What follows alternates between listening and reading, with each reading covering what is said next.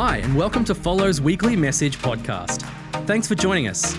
We hope this message inspires you and helps you to follow Jesus in your community for his glory. Here's the message. Today's Bible reading comes from Acts chapter 10, verses 9 to 48. About noon the following day, as they were on their journey and approaching the city, Peter went up on the roof to pray. He became hungry and wanted something to eat and while the meal was being prepared, he fell into a trance. He saw heaven opened and something like a large sheet being let down to earth by its four corners. It contained all kinds of four footed animals, as well as reptiles and birds.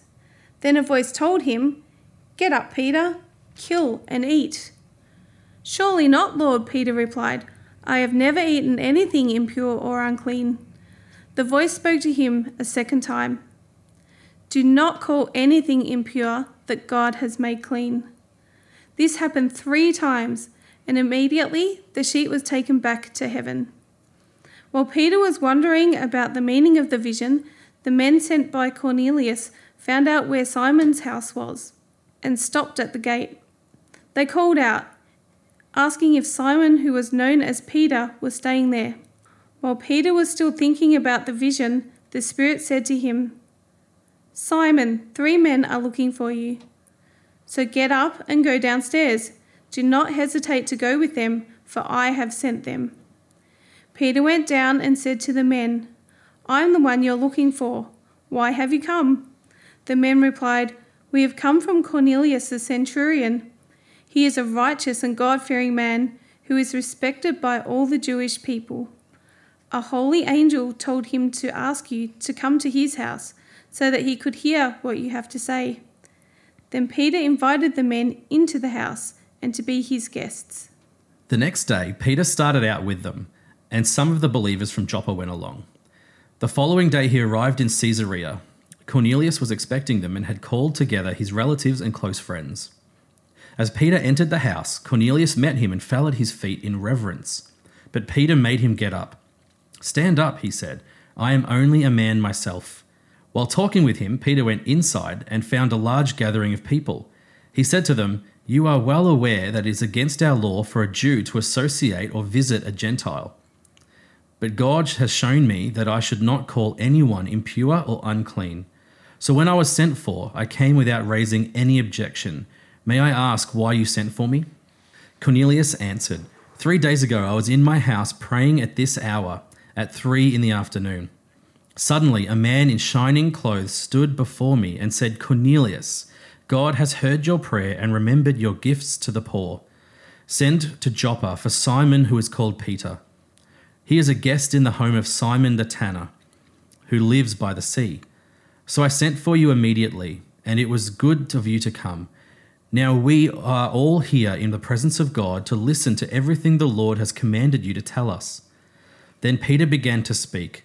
I now realize how true it is that God does not show favoritism, but accepts from every nation the one who fears him and does what is right. You know the message God sent to the people of Israel, announcing the good news of peace through Jesus Christ, who is Lord of all.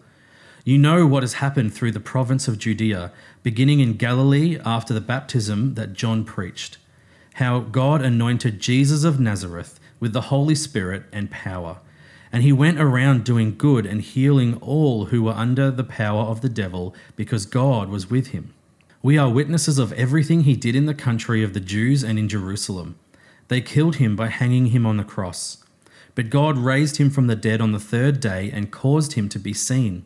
He was not seen by all the people, but by witnesses whom God had already chosen, by us who ate and drank with him after he rose from the dead. He commanded us to preach to the people and testify that he is the one whom God appointed as judge of the living and the dead. All of the prophets testify about him that everyone who believes in him receives forgiveness of sins through his name.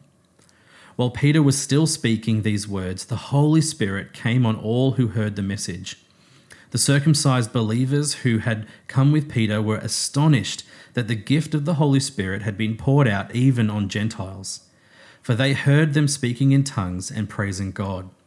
Then Peter said, Surely no one can stand in the way of their being baptized in water. They have received the Holy Spirit just as we have. So he ordered that they be baptized in the name of Jesus Christ. Then they asked Peter to stay with them for a few days. Well, in January, our family got away for a few days down to the Mornington Peninsula. And on a couple of those days, Taylor, our daughter, and I went for some bushwalks, one thing that we love to do. Uh, one of those walks was at Bushrangers Bay at Cape Schanck. And if you're looking for a walk that's not too far away, but has stunning scenery, I'd certainly recommend it.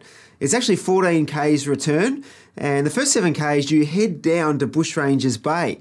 And while you're there, you can spend some time admiring the beautiful beach and the cliffs. If you're brave, you can have a bit of a dip. And then the second 7Ks is back up the hill, back to the car park where you started. Now, most of the track is a narrow, sandy track with bush on either side. And so we did the first 7Ks, but as we were returning along the same track, we came to a wind in the path and we turned a corner, and there, right in front of us, was a large kangaroo on the track with its joey right behind. You might see the photo on the screen. And as we stared at each other, it became clear that this was a game of chicken, but with kangaroos. We looked at them like, we're going that way. And they stared back at us as if to say, well, we're not moving. And so there was this standoff. Now, lucky for us, there were a couple of young ladies coming up behind us who were talking rather loudly. And as the kangaroos heard the commotion, they were like, okay, we're out of here. And they kind of hopped off the path. Now, those kangaroos were always in that bush, but we never knew it because they hadn't revealed themselves. But as we kept on the path, on the track, they'd now been revealed in a way that we could now see them. They were always there, we just couldn't see them before. And that encounter got me thinking. And I think the curse of being a preacher's kid is that every circumstance becomes a sermon illustration on demand, even if there's no demand for it. And so I said to Taylor, This track reminds me of God and two ways to think about God. The first way is to think or assume that we know pretty much everything there is to know about God. If that track was a picture of our journey, we would say, well, it's easy, it's just a track with bushes on the side. And the way we perceive God can often be the same. Many Christians see God that way, that God is kind of all boxed up with neat doctrines and pithy statements, and there really isn't much more I need to learn about God. And so from that point on, it's really just about keeping the status quo. But I really believe God's so much more than that. He is living and dynamic, and He wants us to see more of Him every day. The thought that I know everything I need to know about God is as arrogant as it is absurd. And what I've learned is that the more I learn about God, the more I realize that there is still so much that I need to learn about God. You see, we'd already walked that part of the track, and we could easily say, well, it's just a track and bush. But I said to Taylor, we know it's so much more than that. There are all sorts of things in the bush that we can't see. For a start, there are different types of bushes trees and shrubs and little plants and flowers. But there's also worms and spiders and snakes and ants and wombats and echidnas. And now we know there's kangaroos. And just because we can't see it all doesn't mean it doesn't exist. And so the second type of Christian or way of thinking about God is a person who is constantly seeking God in His Word, in prayer, with a sense of humility, but also at the same time a sense of awe and wonder about who He is, knowing that there's a lot that we do know about God, but there is still so much to discover. I really believe as we live that way, following Jesus on the narrow path, at times along the journey, He will reveal things to us that we had never seen before. Those truths were always there, they just hadn't yet been revealed to us in a way that we could see or understand. Today is the start of a series called Preparing Our Hearts. And the aim of this series is for us to prepare ourselves as a faith community for all that God has ahead. The theme of my message today is expectation. And I really wonder what you expect in your daily walk with Jesus this year. What is your expectation level like? Is it up here or is it kind of down here? Is it just another year where we go through the motions? Or are you expecting for God to show you new things and help you to grow in Him this year? After 2020, do you feel more like a sloth, you know? Or do you feel like a lion ready to devour everything that God's got ahead? Are you excited about what God is going to do? Or are you still discouraged and worn out from all that life threw at us over the last 12 months? Because there's no doubt that it's true that life has been difficult in many unexpected ways in the last year. And I don't think we can deny, downplay, or hide from that reality. That is the truth. But there's actually a deeper truth. And the deeper truth is this that God is good all the time. And even in the worst of circumstances, He is working all things together for good for those who love him and have been called according to his purpose. And I really believe it's that deeper truth that needs to shape our reality and therefore our expectation of what God can do in our lives this year. The passage we read today is a pivotal story in Scripture of a moment in Peter's life where an encounter with God changed everything. These moments are commonly known as kairos moments. And this terminology is something I want to introduce into our vocabulary and understanding this year at Follow. Kairos is an ancient Greek word, and it's a word meaning the right, critical, or opportune moment. It's a moment that presents itself and you grab hold of it. From a biblical point of view, the Kairos moments are an encounter with God that calls for action, conversion, or transformation, a change of life. It's when something you couldn't see before presents itself and you now know that you'll never be the same. You know, our moment of salvation is like that, isn't it? You, most of the people here watching this sermon today are people who follow Jesus. You'd say you're a follower of Christ. If you're not, I really want to encourage you and pray for you that you'd come to know Him as your Lord and Saviour. But for the rest of us who are already following Jesus, we can remember that kairos moment, that moment of salvation. It's the moment when we realize that we are sinners in need of a Savior. It's the moment where we repented of our sins and gave our lives over to Christ, accepting what He has done through His life, death, and resurrection. This week I had the immense privilege to lead a dear friend to the Lord at a cafe. And that moment for him was a kairos moment, the start of his faith journey, the start of something new. But there are other moments like that where you can put a line in the sand and literally say, through a kairos moment, encounter with God, your life changed forever. Mike Breen, in his book Building a Discipleship Culture, tells us that kairos moments can be recognized by the impact they leave on you and that they are moments that signal opportunities to grow. There are a couple of Kairos moments that stand out in my own life. One of them was many years ago when I was at a Planet Shakers conference in Adelaide, well before Planet Shakers Church were in Melbourne. I was there with Kim, my wife, and a group of young adult leaders, and I'll never forget being in a lift with Kim on the last day.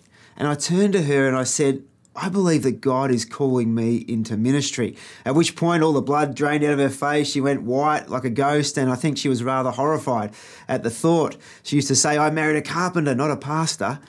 But over that week of that conference, I just knew that God had been working in my heart and in my mind, and I knew that He was calling me into something new. It was a kairos moment, and I knew in that moment what He was saying and that my life would never be the same again. And so as soon as I got home, I enrolled at Bible college, and well, the rest is now history. It was a kairos moment. Another distinct moment I can recall was not at a conference with, you know, flashing lights and smoke machines. It was literally in the middle of nowhere, in one of the most remote parts of Australia. We were on the last day of a mission trip I'd pioneered on Elcho Island in an Indigenous community in Arnhem Land. And one of the elders of that community took us on a tour of the island on the final day where we literally bush bashed our way through the bush in an old troopy people mover. And in the back of this vehicle, we had eight people seated on bench seats, kind of facing each other. And on the way back to camp, it was pitch black. And one of the people in our group started to sing a worship song. And for the next 45 minutes, in the middle of nowhere, surrounded by God's glorious creation, we sang song after song of praise to the Lord. And to this very day, I've never felt the presence of God so tangibly. It was a moment that changed my life. It grew my love of worship and appreciation of God's presence in a way that I never would be the same again. I'm sure you can think of some moments like that in your own life. These were two distinct kairos moments that fundamentally changed me through an encounter with God. And I really believe that God wants us to have these types of encounters with Him this year, to be changed in increasing measure to become more like Him. I don't want to be who I am today this time next year. I want to be more like Christ. And these moments can be pivotal as we continue to develop our intimacy with God. What we read about today in Acts chapter 10 was a kairos moment for Peter, the great apostle. Peter was a Jewish man and was very much brought up as part of the nation of Israel. Israel was a nation that had been formed through the person of Abram, who God called in Genesis 12. And when God called him, he made great promises to him. He said, I'm going to make your name great. He said, You will become a great nation. You'll have as many descendants as the sand on the seashore and the stars in the sky. And then he said, Through that nation, the nation of Israel, all peoples on earth would be blessed. And so, as Israel imaged God and represented God and his character, other nations would be drawn to God, would be blessed by who he is, and would come to know him as well. However, that was the plan, but as we read the biblical narrative, we see clearly over time they lost sight of this great mission. And instead of seeking to be a blessing, they started to see themselves as in relationship with God and everyone else as outside of relationship with God.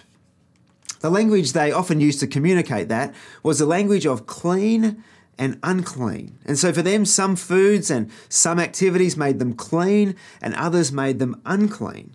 But people, in their way of thinking, were also placed within these distinct categories as well. They were either clean or unclean, Jewish or Gentile. And so Peter, as a young Jewish man, was raised within this culture with this sort of understanding of the world. Peter had been living his entire life with a certain perspective very much shaped by his environment and his upbringing. But in order for him to play his part in the unfolding plan of God, his perspective needed to be shifted, it needed to change. And in today's passage, we see that it changed through a kairos moment encounter with God, which came in the form of a vision. As Peter was traveling around the country sharing the gospel, one day he went up to a rooftop to pray, and while he was praying, this vision occurs. And in the vision, heaven opens up. You can imagine it. He sees heaven opening up. And as the heavens are opened, a large sheet is lowered down to the earth by its four corners. On this sheet is a whole range of living animals crawling around, which, according to Jewish custom, were considered unclean for Peter to eat. But to his immense surprise, in verse 13 it tells us, a voice from heaven told him, Get up, Peter, kill and eat. At first, Peter refuses, but God says, Peter, don't call unclean what I have called clean. And then immediately the sheet returns back to heaven. It's a strange vision to have, and it left Peter a little confused, and it caused him to ponder what it may mean. We know this from verse 17. It says that Peter was wondering about the vision or about the meaning of the vision. And in verse 19, it says Peter was still thinking about the vision. But as he was thinking it through, verse 19 tells us that the Spirit said to him, Simon, three men are looking for you. So get up and go downstairs. Do not hesitate to go with them, for I have sent them. And so Simon Peter goes downstairs and he meets these men. And they explain to him that they have come from Cornelius, the Roman centurion, who they knew as a righteous and God fearing man, widely respected by the Jews. And independently, an angel had appeared to Cornelius and told him to ask Peter to come to his house so that they could hear everything Peter had to say. And so you can imagine Peter in this moment. Uh, we know from the text he doesn't yet know what the vision he saw actually meant. He's still thinking about it, he's still wondering about the meaning. But despite that, he agrees. And he goes to them, and somewhere along the way, it's clear that God gives him understanding of what the vision actually meant. And while food was the visual given on the sheet, the vision actually had deeper meaning, not primarily about food, but rather about people. And the meaning is revealed for us in verse 27 and 28. Peter arrived at the centurion's house, and it said Peter went inside and he found a large gathering of people. And he said to them, You are well aware that it's against our law for a Jew to associate with or visit a Gentile. But God has shown me that I should not call anyone impure or unclean. I now realize how true it is that God does not show favoritism, but he accepts from every nation the one who fears him and does what is right. You see, Peter had a kairos moment, an encounter with God that changed his life and his perspective. He would never be the same again, and his perspective was now aligned to the purposes of God. And so here's the main thrust of today's message. God is the same God yesterday, today, and forever. And I believe He still wants to speak to us, His people. And so, with that in mind, I am coming into 2021 fully expecting as I journey with God in His Word, in prayer, in His presence, that this year I will have Kairos moments where God, in an instant, can change my life. Like the kangaroo on the path, He can reveal things to me that are already there, but now I can see them in a way that I couldn't see them before. These moments change our lives, and it's exciting to expect that God can and does do these things in our lives today. It might be God calling you, like He did with me all those years ago, into a new vocation. Like Peter, it may be Him challenging you and some of the beliefs you've always had about yourself or about God. It may be receiving Him as your Saviour for the very first time, or coming back to Him if you've walked away. It may be prompting you to take a big step of faith in an area of your life where you've struggled to trust Him. It may be a conviction in a moment of prayer or seeking God to forgive and let go of a grudge that's been weighing you down for years. It may be a deeper revelation or understanding of who God is that's suddenly revealed in your life that means you'll never be the same again. I wonder if you're expecting moments like that this year. Well, how do we know they're Kairos moments? Well, as we said before, you'll know by the impact they leave on you and that they are moments that signal opportunities to grow. I'm going to say I'm expecting moments like that this year for me, for you, and for us collectively. And so the question is how do we prepare for those kind of moments? Well, there's two things I saw as significant from Peter's story at the start of the passage. The first thing is that he went to a rooftop. Peter was going through a town, but he deliberately went to a place where he could be with God free of distractions. I'm sure he probably plugged his iPhone in downstairs and left it down there, and he proactively went upstairs and he found a deliberate place that was ideal in order to focus on time with God. You know, I really believe that in the busyness of our world, this is one of the most important disciplines that all of us need to cultivate in our lives if we want these life changing moments with God. We need to find space to put the busyness and the distractions aside and just to be with Him in His presence. And maybe that quiet place for you is uh, somewhere in nature, might be going for a walk. It's one thing I love to do. It might be sitting on a beach. It might be alone in your bedroom with the word open. It might be in a small group where you seek God with others. It's a, any place that you set apart in order to help you grow in God. You know, when we gather together for our services, it's like that. We're proactively going somewhere. We could be anywhere else, but we're making a decision to gather together where we should expect an encounter with God. You know, where two or more are gathered, there he is in our midst. We know that the Lord inhabits the praises of his people. And so we go to a proactive place of worship. And I wonder if each of us have that expectation when we gather. Do we wake up on a Sunday morning, alarm goes off, and we kind of make a decision on the spot? yeah, nah, yeah, maybe. And if we decide to go, we kind of meander in late. We sit through some songs with our arms crossed, if we make it for any songs at all, all the while thinking, I wonder what is for lunch.